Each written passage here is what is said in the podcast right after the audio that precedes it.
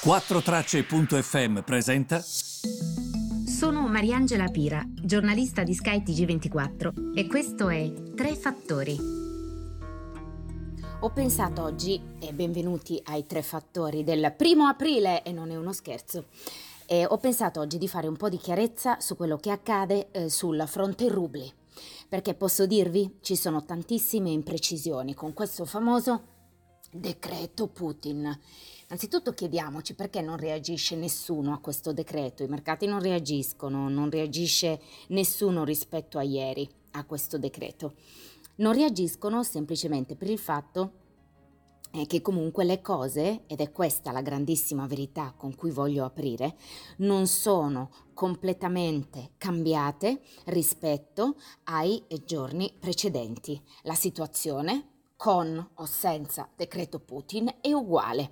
Quindi vi accompagno a capire qual è la novità su questa cosa dei rubli, che cos'è che sta cambiando davvero, perché Gazprom Bank è importante eccetera um, e lo faccio in modo diciamo uh, molto didascalico um, perché comunque effettivamente una novità eh, c'è ma la novità è la scoperta dell'acqua calda cioè è esattamente um, come si può dire? È esattamente il fatto che Putin ha, aveva e ha una strategia con questo balletto sul rublo, perché è il gioco delle tre carte. La situazione è completamente eh, immodificata rispetto a quanto è accaduto prima. Ora, Gazprom ha una banca tramite la quale scambia ehm, gas.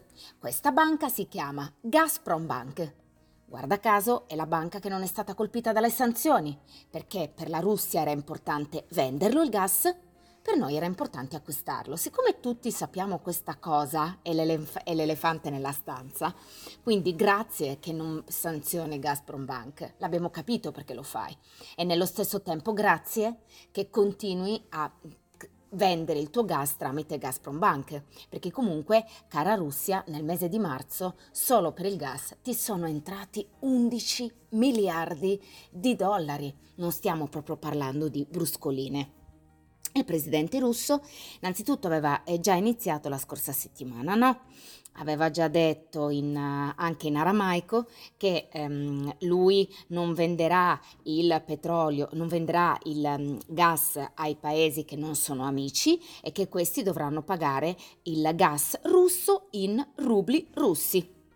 Ha ripetuto questo anche nella giornata di ieri, ma um, c'è um, un, un, gigante eh, buco in questa situazione, ovvero la misura non si applicherà ai clienti del gas europei, anche se comunque questi sono inclusi nei cosiddetti paesi non amici, va bene? Il um, Cremlino infatti um, sa benissimo che non può fare a meno di quei denari, va bene?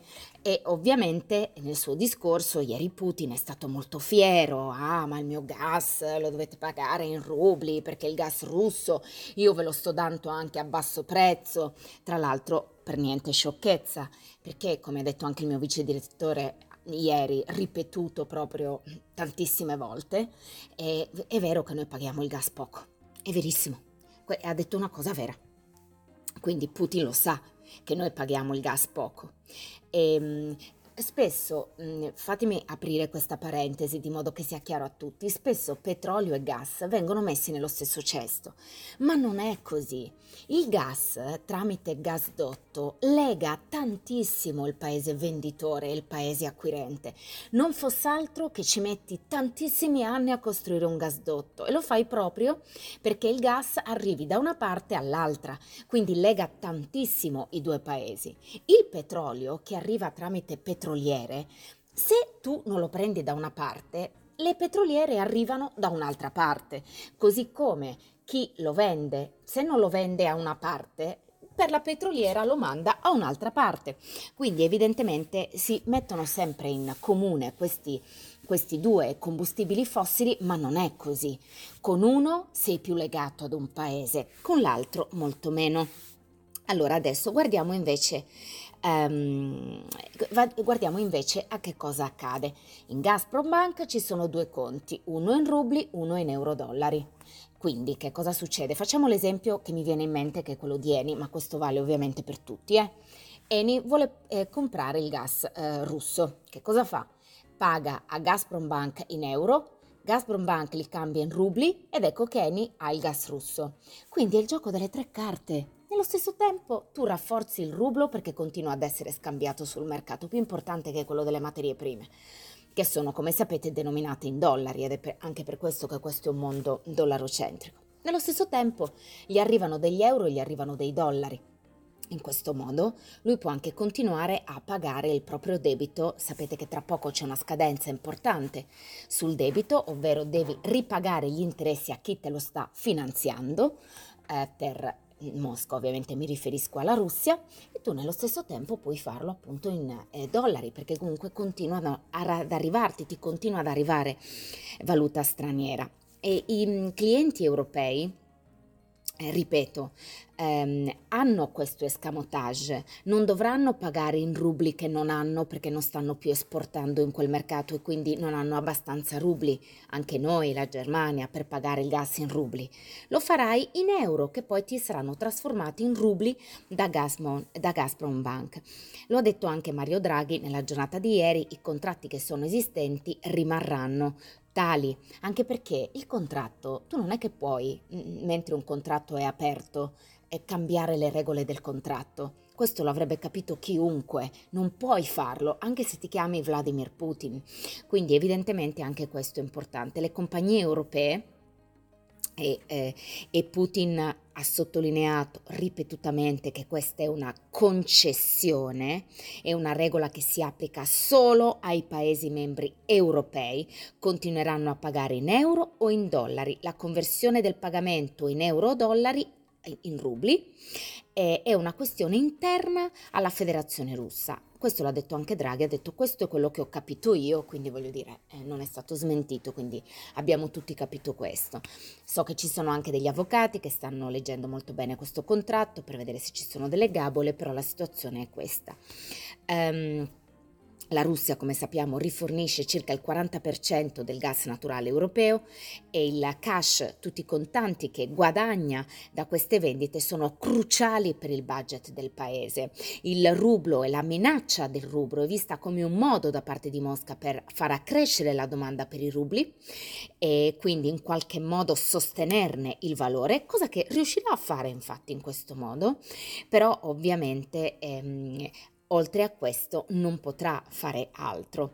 E, um, I pagamenti continueranno ad arrivare in euro o dollari e quindi Gazprom Bank, l'intermediaria per gran parte dei pagamenti del gas in Europa alla Russia, eh, convertirà questo denaro in rubli. In ogni caso le società ehm, vogliono possono e pagheranno in euro. E Scholz, il cancelliere tedesco, ha detto anche di aver reso molto chiaro nella conversazione con Putin che eh, questo rimarrà eh, lo scenario, non potrà essere modificato. Tra l'altro, come sapete, la Russia eh, sta monitorando la situazione perché la Germania dice che è in una situazione di pre-allarme nello stadio 1 dei tre stadi relativi appunto a una situazione dove ci potrebbe essere un razionamento del gas. Noi questa cosa l'avevamo già detta un mese fa, cioè, non è una situazione proprio ideale, eh? mi spiegano che gli approvvigionamenti, quindi in particolare per il prossimo inverno e il riempire i nostri stoccaggi non è una situazione anche lì molto eh, ridente perché siamo in ritardo sugli stoccaggi, quindi dobbiamo guardare al breve e al medio termine. Mi spiegano però anche gli analisti, che comunque ehm, con questa situazione sono le classiche cose che spingono i leader ad agire e che invece nel lungo termine potremmo avere una situazione dove siamo meno legati al gas russo. Quindi chissà che quello che è accaduto ci dovevamo già svegliare con la Crimea, dicevo, questa situazione ovviamente non potrà essere una situazione eh, bella nel breve termine, però magari ci permetterà di svegliarci e di darci veramente una grande mossa per il lungo termine. E fatemi solo ricordare che eh, per scenario, per concludere questo scenario, l'Europa è sempre stata dipendente dall'approvvigionamento di gas russo, fortemente, storicamente per almeno un terzo delle forniture e un'interruzione dei flussi deve essere compensata non solo da un incremento della produzione nostra interna, delle importazioni di gas liquefatto dagli Stati Uniti, ma anche da altre fonti di energia, accelerando quella che è la transizione verso le rinnovabili e nel breve termine da carbone e, anche se come sapete non tutti sono d'accordo, dal nucleare. Su questo poi tornerò eh, perché è un argomento che va assolutamente aperto. Nonostante la riduzione degli ultimi anni, il peso delle forniture di gas dalla Russia resta il più alto nel mix europeo. Sono circa 130 miliardi di metri cubi che sono stati inviati nel 2021. Le importazioni di GNL rispetto al 2017-2018, quindi di gas liquefatto, sono raddoppiate, ma non sono avvicinabili a quello che, quello che prendiamo da gasdotto. Non sarebbe neanche possibile perché arriva via nave, da gasdotto pompano molto di più, è impossibile che si arrivi a quei livelli.